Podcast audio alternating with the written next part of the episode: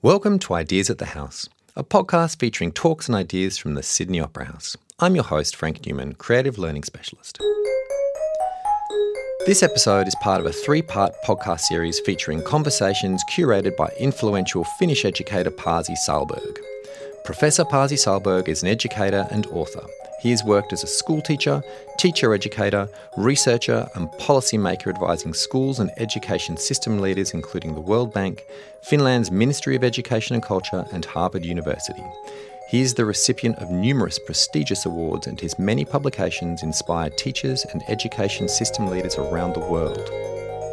Now, the Professor of Education Policy at Southern Cross University, Pasi has a particular interest in the role of play in education and increasingly wants to reframe how we understand health, play, and creativity in learning.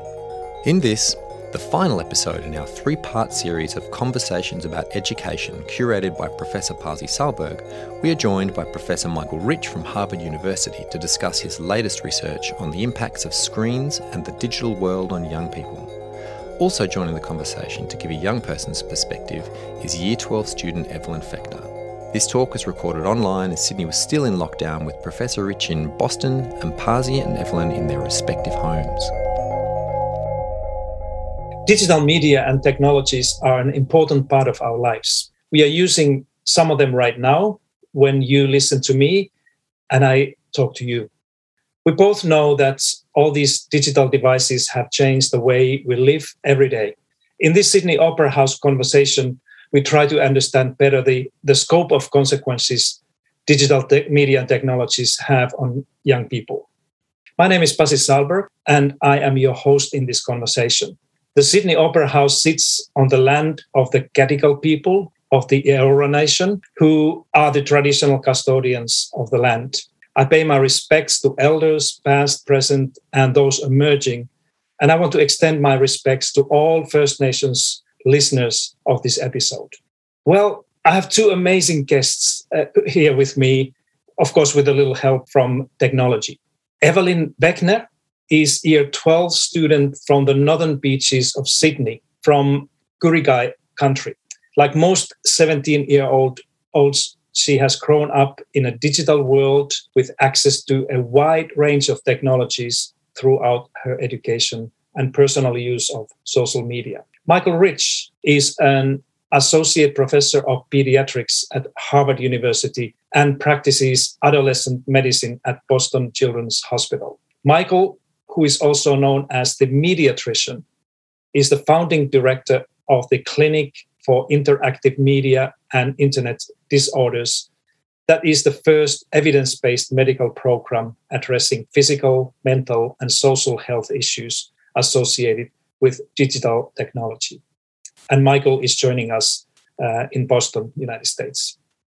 Welcome both to this conversation. And let me take the big question first before we say anything else. And you, you both know that there is this uh, polarized dichotomy around whether digital media and technologies are good for us or whether they are actually doing harm for us. Um, many tech companies and entertainment industry play defense saying their own things. And on the other side those who are concerned about our kids health and well-being are in offense.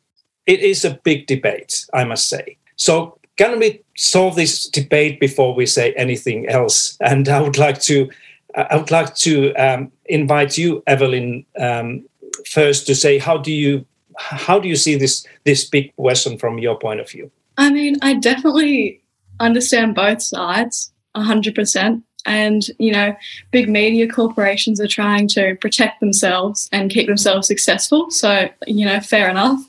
But um, I definitely sway more towards the side of that it's dangerous. I think media use sort of like encapsulates our whole life, or at least for my generation. Like it's everything that we do. Um, and so I think definitely sometimes it's hard to get away from that.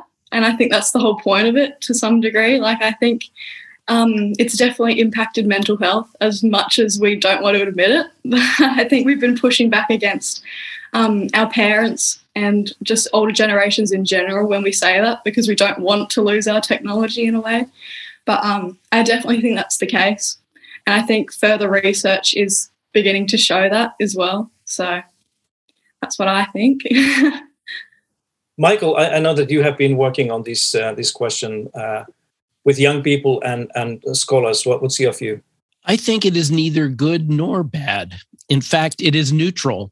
Um, it is it is a tool, a very powerful tool. Um, and just as a shovel is a tool that you can dig up a field and plant it, you can also bash someone over the head and kill them with it. Um, and I think that w- instead of us pointing to technology as the problem and blaming it on the technology, let's look at ourselves. Um, as a wise cartoon philosopher Pogo once said, we have met the enemy and he is us. And that's really true. It's what we do with these powerful tools that matters. So, the same exact social media tool that can draw people together to change the world can also be used to bully people, to to demean them, um, to separate us and divide us from each other. Um, so I think that the research shows it works in both directions, uh, but it works in both directions because of what we do with it.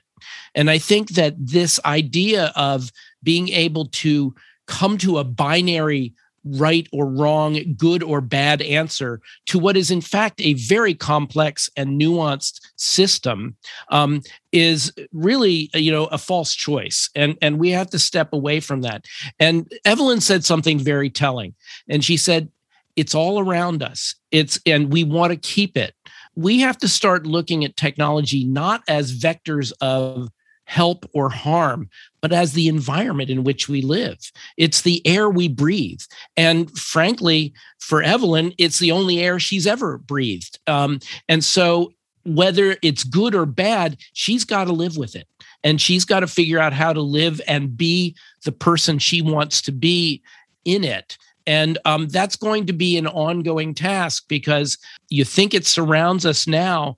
Uh, Facebook and Roblox and other major companies are now talking about creating the metaverse, creating the digital metaverse that basically unites all these separate apps, all these separate platforms into a single space um, that is accessed through a virtual reality or augmented reality. And which we will never leave. But you know, I'm, I'm hearing both of you actually saying that we are perhaps focusing too much on the hours and minutes that we spend on screens and with these technologies and too little about you know really understanding what goes on what happens when we are using these things. And you know during this p- pandemic and lockdown we all know that without these technologies all these screens around us we wouldn't have been able to do much of the things that we're able to do. So so do, do we should we uh, in these conversations actually talk more about what is happening what we do and and how this environment is affecting us rather than try to figure out the the screen time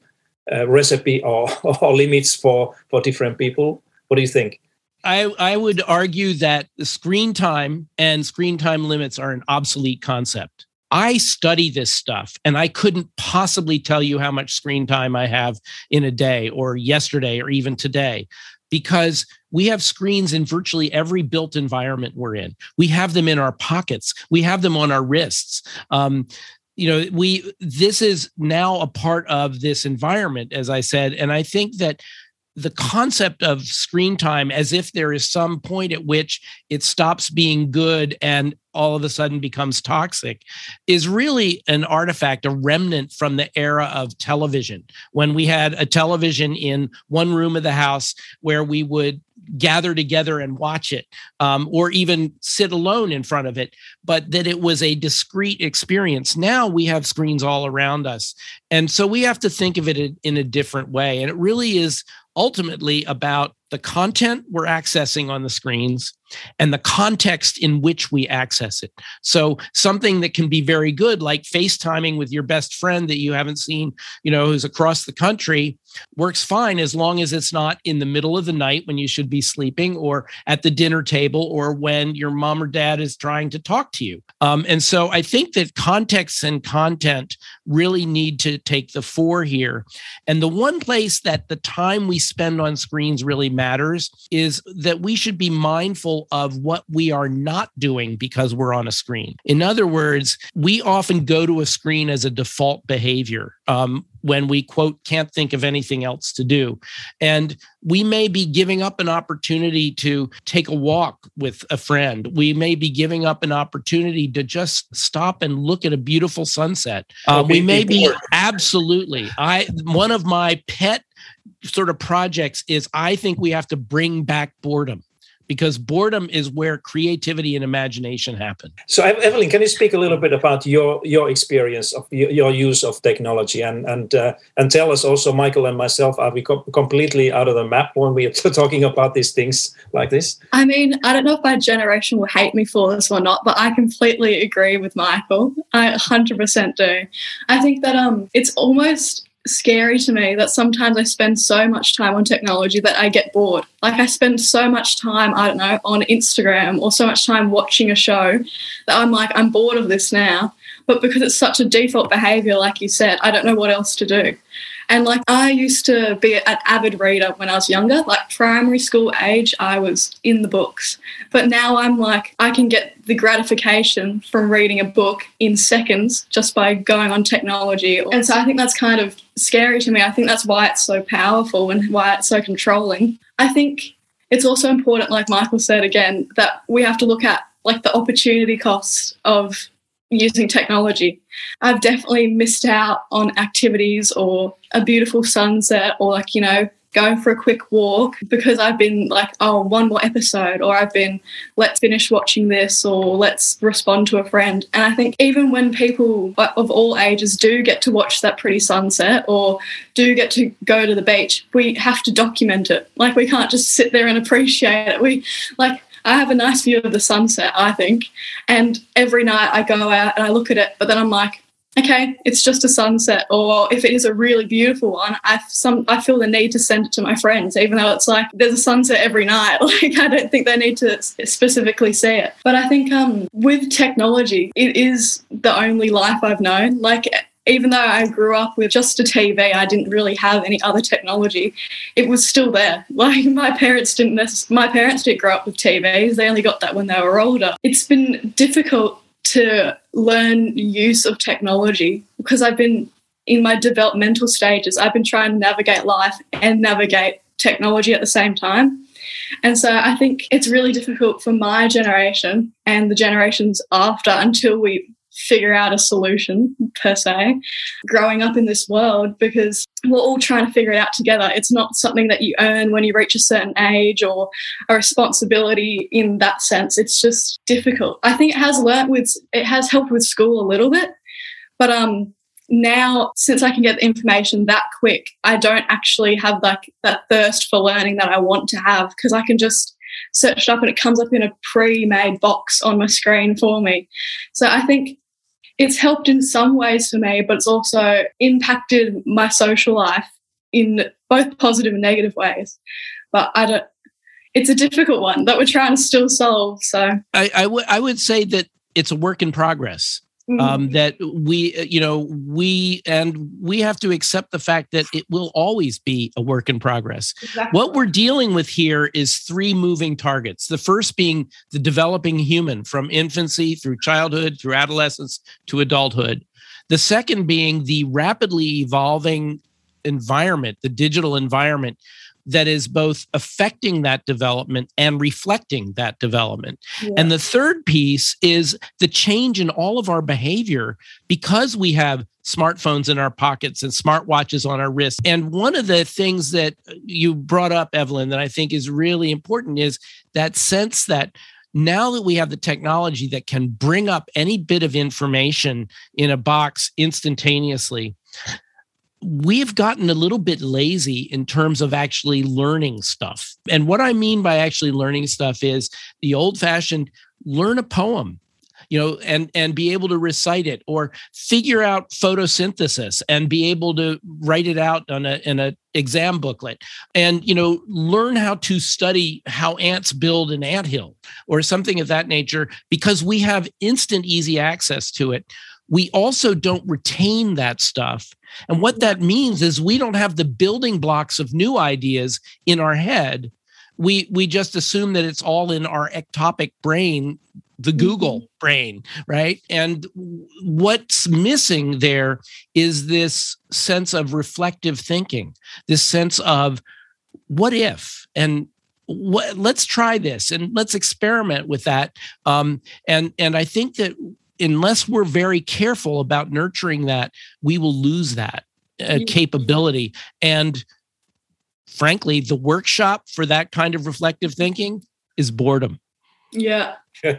Yeah. Michael uh, I, I want to bring an, another aspect here and and uh, this comes from our joint work uh, on the growing up digital that you have been leading leading there, and we've been doing here for, for a couple of years now in Australia. And one of the one of the interesting findings uh, in that study is that it's not only young people uh, that are distracted and, and affected, but it's everyone. And uh, like in our survey, uh, ninety percent of parents uh, who responded to that said that they they feel that they are kind of addicted or, or distracted by, by the presence of digital media and, and, technology.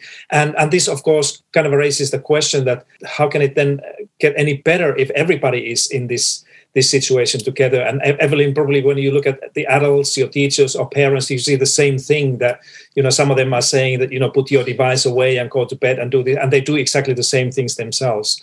And uh, so, so you, I see that, you know, Michael, you were talking about this kind of a complex problem that we try to solve by using binary solutions. And this is this is kind of adding to this complexity. But but you know what what should we do I'm, I'm kind of raising this for all of us here that you know you know if it's true that we all experience this distraction and and but of course the, the positive things um, that comes with the with the technology but what should we do? Like, how should we move forward when when it's not only about teenagers or adolescents or kids, because it's about uh, all of us. Any anyone want to take this? Evelyn will love this, but one of the kind of subversive questions I ask my patients when their parents are out of the room is what can your parents do better? And almost invariably, the first thing out of their mouths is pay more attention to me. You know, really listen to me, really look at me. And the parents, of course, are thinking, my kid never says anything. My kid is sullen. My kid is sulking. My kid is not not there for me. My kid doesn't want anything to do with me and the kid is desperately wanting their attention. And that's why i talk also about context is that when a parent and a child are talking and the parent responds to every ping on their phone the kid knows that they're not being paid attention to. They know that they're not being heard. They feel abandoned by it. I also think there is the issue of modeling here um, because kids listen to about 1% of what we say and 100% of what we do. Um, and so, if we are demonstrating to them that being an adult means being distracted by your smartphone, that's what they're going to go to. And then the flip side of it, of course, is that Evelyn is way more hip and adept in the digital space than you and I ever will be. Let's face facts, right? And one of the downsides of making it bad or good is, you know, that parents will say, turn that off, that silly video game or that whatever it is you're doing. And the kids say, this is mine. And what it does is it makes it so that digital media is like rock and roll that I like even more because mom and dad don't understand it and don't like it. Right. So this is my thing. And so um, I, I think that we have to be very careful as adults to be present in our children's digital lives and to talk to them about it and be their student. Let them teach us what that video game is that they love so much and why they love it. And maybe then at the end of it, you can say, okay, I finally figured out how to beat up hookers and, and steal cars. Um, now maybe we can talk a little bit about why we might want to do that over and over again in rehearsing, right? And you're coming from a very different place then when you say that. Evelyn, how, how do you see the adult world uh, as a role model for you? and, I mean, uh, yeah, it's definitely the the actions speak louder than words, I guess. And um, growing up digitally, I know that personally, if I choose to have kids or with my sister's kids or whoever, I know I'm not going to let them touch an iPad or a computer until they need it for school or for safety reasons. I don't want them to have it at all. And I know that it like it actually annoys me when I don't know how difficult it is to be a parent because I'm obviously seven. I'm 17. I'm still in high school, you know. But like, I think Oh, it's, it's good fun, Evelyn. Just try it. no, not not not right away. Not right no, away. Not yet. Not yet. But later. um, but like, I find it frustrating when you know I'm at the supermarket or wherever, and there's a kid crying, and to calm the kid down, the parent hands them a phone, and I'm just like, I find it really like frustrating that we're using it as like a soothing device, like as a distraction, because like you learn so much as an infant about the world around you, you know. But so I'm not letting them touch technology, and I want to rather than you know give them a phone to be quiet or go on my phone when i'm having downtime i want to try and actively like you know read a book or go let's go play with puzzles out in the backyard or something like that. So because i think that it's super important to do that. And i think definitely it is a bit frustrating when when I was younger, obviously I know a bit better now, but when I was probably 13, 14, 15, when you're like there's all the drama at school with friends and it's cool to be on your phone all the time and stuff, I found it really frustrating when my parents would go, leave your phone downstairs, like don't bring it up into your room. And then I'd see my mum or whatever, like scrolling Facebook for hours, or I'd see my dad on his phone while we're watching TV. So I found it like a bit hypocritical. It's difficult when your parents are telling you one thing and doing the other thing. I mean, to some degree, it's no fault of their own because I don't know, technology is addictive. It's a new toy, like, you know, we're still learning about it. But it is definitely really frustrating. But we're all trying to figure it out together, I suppose. Michael, you must you must hear these stories every day. Yeah. Uh, all the time. I, I, I can't wait until Evelyn's parents actually hear what she just said. I mean, Which, I, I definitely tell them. but uh, I think w- one of the wonderful things, I was busy clapping silently for Evelyn as she spoke because she is instinctually using these tools as power tools. And she's really getting the idea that you don't use them as a reward for good behavior. You don't use them as a punishment in taking them away for bad behavior unless they are abusing that tool. And most especially, you don't use them as the electronic pacifier. You don't use them to calm kids down. And um, when, you know, parents will say to me, but he never shuts up until I give him the phone. I say, you could use heroin to calm him down too but there might be some downsides to that right? And and so but but it's to really put it in context that just because it works to achieve a short-term goal does not mean that there may be longer term implications of that use yeah, but but let's let's face this. It's it's easy to easy to say these things uh, that we have been saying about you know controlling and limiting the use of technology.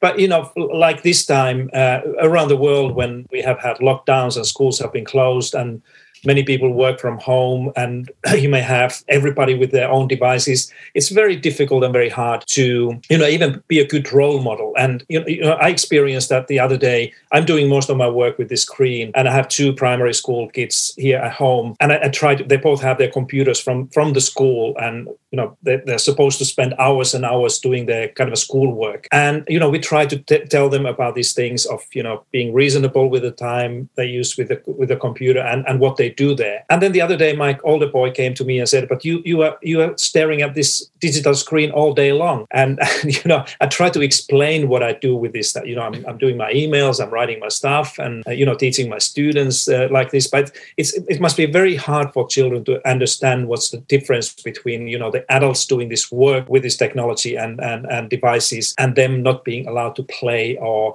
entertain themselves. So, Michael, you, you you're the one who is paid to give advice and, and help people. What would you say tell to somebody who is listening to this now and say that, you know, I have kids at home and they all need to do their things. I'm, I'm powerless. There's nothing I can do to, you know, even try to control what's going on.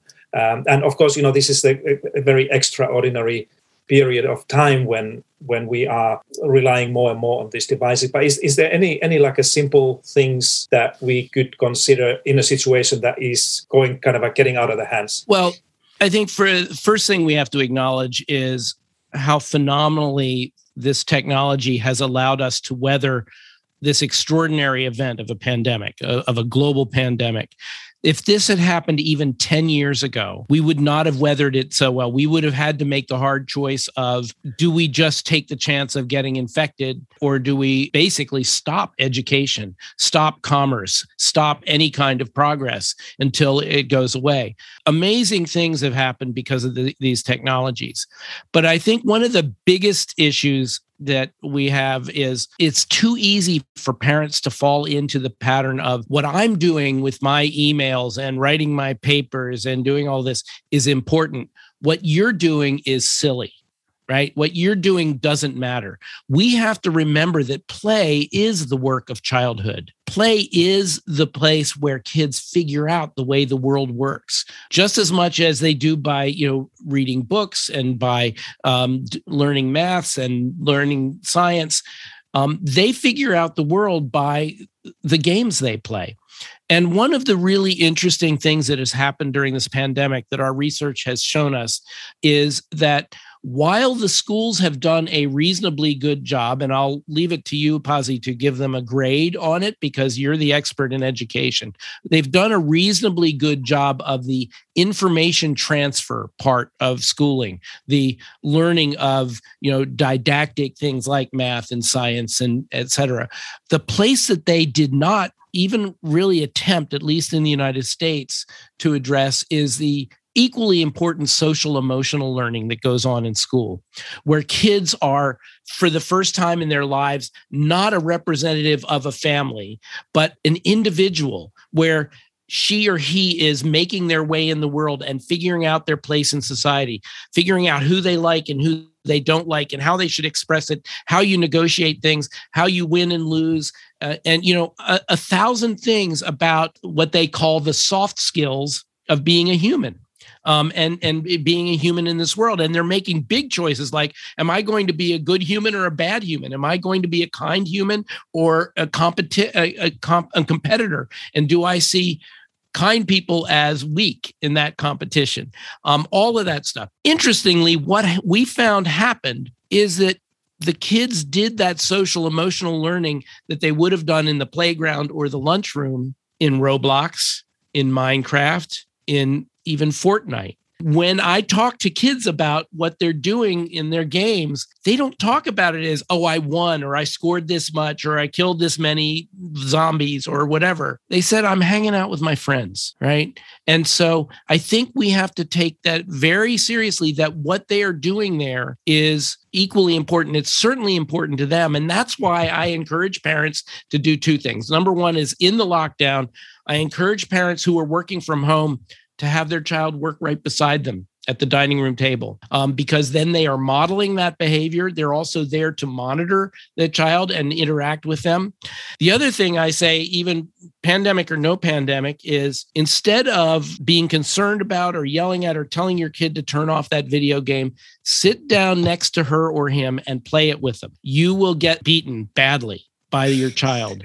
Um, and some really, really good things happen there. Number one, this poor kid who constantly hears, you know, work harder, run faster, jump higher, do better from their parent is saying those things to their parent. So you've reversed the roles of, of the mentor and the mentee. And then the parent can actually really understand what draws this child in, what excites them, but they also can come to the child with the, their supposedly mature executive functions of impulse control and future thinking and all of that and say something like okay now you know i figured out how to shoot terrorists. Let's talk a little bit about why that might be something we want to rehearse over and over again. So you're coming from a very different place as as the student as the padawan as the jedi warriors would say.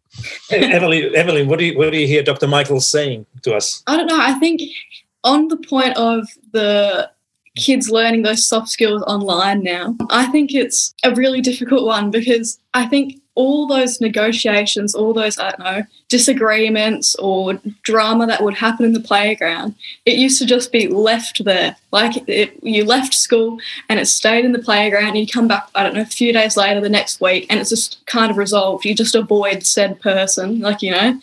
But now it goes online as well. I think that is a big struggle, obviously, because you know, like the argument never ends. Everyone ha- always has something to say about it after the fact. And I think that definitely needs to change. I don't know how you would fix it though, but um, I think that is a big issue. And um, I think all the tips for working with children with technology, I know I've had some good moments with my parents, particularly my father, when we've been playing like an online game together and we try and like meet up like you know in the game and then complete it together sort of thing. And we work together. And so i think whilst that's great it's all about balance, you know, like you need to, for anything, you can spend time on your phone with friends playing a video game, particularly in this time, but then you also need to go out and play handball with them on the weekend, you know? You can't just do one or the other. I think if you spend too much time online, like I know a lot of kids, like, I don't know, early high school, end of primary school, they have their first boyfriend or girlfriend through the internet, not necessarily in a dangerous way. It could just be someone from another school, someone in their grade, but they don't actually talk in person and then they go, oh, let's meet up tomorrow at, behind the bathroom buildings and hang out, you know, like rather than just having the conversations in person. And so I think you need to have the balance, like of anything, like, you know, too much chocolate is bad, but also eating like going for too many runs is too bad on your body as well. You know, I think you need to learn the skills in real life and then you can take them online. Whereas I feel bad for the COVID generation, like the young children growing up in COVID, because that's the only thing they know. They only know the skills online and they've got to apply it to being in person. So I think um, if with anything, like I think we need, like children need to understand that like there is a real world I think, but the most you can do is it's like with healthy eating. The most you can do is show them the pyramid and say, you know, you should have maybe a few extra vegetables than ice creams, you, they've got to put it in practice themselves. They've got to learn over time. I get a stomach ache from having too much ice cream. And then they might go out and pick a piece of fruit rather than a chocolate bar. You can only help them through modeling and education, like parent parental modeling and education. Uh, it's it's a hard one. Yeah, My, Michael, I can I can hear Evelyn speaking about what what you have labeled uh, digital wellness. That it's about learning to live with this new world and and this emerging world as as as well. And you are leading the digital wellness lab there in in, in Boston. Uh, can you say a little bit more about the this this idea of digital wellness uh, in this conversation before we, we are coming to an end of the conversation so it's time also for the kind of a final final comments that you want to uh, tell to the listeners here well i think Evelyn just touched on some very key aspects of digital wellness. Um, one being the idea that um, with the online social emotional learning, it, it, sometimes can never end, right? That that it doesn't. When you leave the playground, it doesn't stop; it continues, and that sets kids up for some real problems which you know with cyberbullying and things like that where they feel they have no escape they have no refuge um, and so she also spoke to the fact of um, that we have to learn to limit those. We have to learn to, um, you know, leave that playground. Um, and there's some unique features of the online space, such as the asynchronous quality of it that what you're doing is not in real time and often is not in a t- time or place where you can actually read the re- the responses of that other person if you've hurt their feelings or you know something that you feel was a joke um, to them was an insult or was was hurtful. Um, so i think that these are all things we need to learn. And we need to learn and this is something she alluded to very accurately we need to learn to transfer the skills we learn in the online space to offline and vice versa. We need to be able to move between these two environments because not only is there going to be a metaverse at some point in our future, um, but that the younger generation, Evelyn already moves seamlessly between the online and offline space. And so a, a, couple of things. I think digital wellness is learning to live well in both physical and the digital world. And what I mean by that is physically well. So getting up from your seat and and exercising from time to time um, mentally well as in learning to take care of oneself and others in that space to you know uh, raise children to be kind as well as smart and socially well in the sense of understanding how to connect with each other. And one of the studies that we've done, in some ways, looping back to that big data study you alluded to at the beginning that said with the rise of social media, um, uh, there's been a rise of anxiety and depression. We have actually measured in real time the affective states, the happiness, sadness, nervousness, etc., of young people when they are using screens, when they are texting, um, when they are doing voice or video calls, when they're doing social media, and when they're face to face. And what we have found, interestingly, is that when they're texting, there's really no change in their affect. What we believe this means is that they're texting all the time so it's it's sort of a wash. But when they are doing social media their sadness and uh, their negative affect rose when they were doing voice or video calls, those dropped. And when they were face to face, their positive affect rose. And so, one of the things that I recommend to my patients, kids now, is when you're thinking of getting together with a friend, always upgrade by one. So if you're thinking of tweeting text, if you're thinking of texting, call them. If you're thinking of calling them, get together face to face. And yes, it is more challenging. Yes, it is potentially more awkward in person than to do a call or to text them. But as I remind my patients, you can't make out with a smartphone. So you gotta you gotta develop those skills, um, you know, in in the real space. So I, I think that this is a really important thing. It's to let's upgrade our human relationships by one at least. Right. So, last uh, thoughts, uh, Evelyn. Uh, we we spoke about you spoke about digital wellness nicely. What, what are you What are you going to do with your own digital wellness? Um, well, I think I only am. I only have these views because I've become a bit more self aware of my actions. I become a lot more self aware of my screen time and everything. Um, I mean, I still don't necessarily always act in the way, like in a good way, but I think um, I've had days where I've just left my phone in, I don't know, a room and I've spent hours off of it because I've been with my sibling or I've been with a friend. Like, you know, we've gone to the beach. You don't need your phone at the beach, you know? And so I think I'm trying to use it a lot less as downtime, even if it is just watching a movie or trying to not use it in my room. Like if I'm going to watch a movie, I should go out and watch it on Netflix on the TV in the shared space. So I think digital wellness comes with a lot of self regulation, like self soothing almost. I'm glad that my closest friends in person are also my closest friends online. And so there's not, there's always an overlap with that. So I'm glad that I don't have to, you know, there's no awkwardness or, you know, faking conversation or, you know, the best way for me to help my digital wellness is to just leave it. Like, just think about it logically. Go is this person going to be so upset if i don't reply to a picture of their face within the next 10 minutes? Like i don't need to do that. If it's that important everyone has my phone number. If it's that important, I can message them back later. But I think it's a self awareness and self regulation and just understanding okay, I've spent 20 minutes already on Instagram. There's not much more to see. So I can just leave it. I should go read a book or I should go make a nice meal or walk, take my dog for a walk around the block like because it's a nice day. I can go on my phone anytime but the weather's not always going to be this nice. I think you just need a like i was saying before opportunity cost and the self awareness self regulation just it's always going to be there.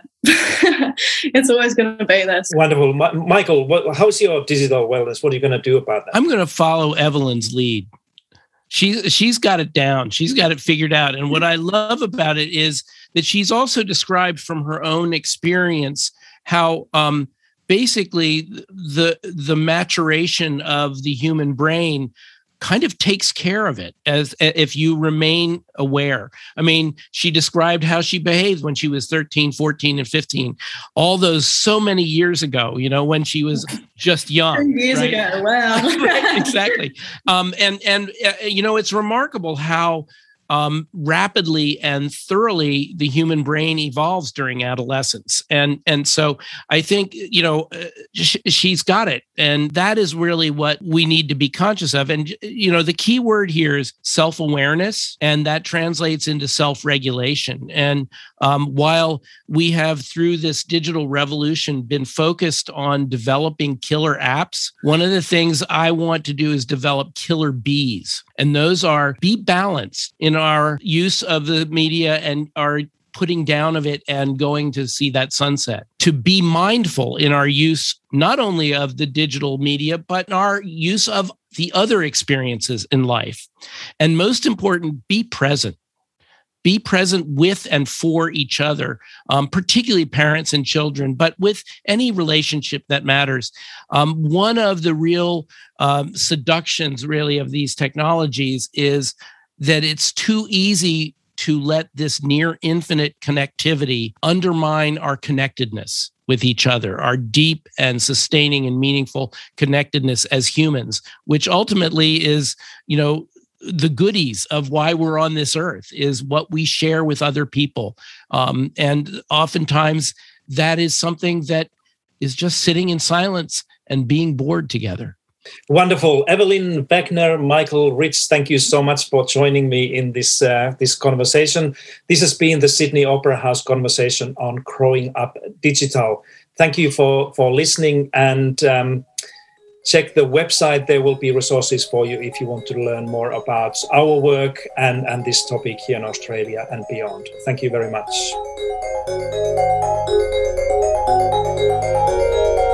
That was Pasi Sahlberg speaking with Professor Michael Rich and Evelyn Fechner. Special thanks to Professor Sahlberg for curating this series of urgent conversations about the education sector. That brings this three part series to a close, but we'll be back again soon with more ideas at the House.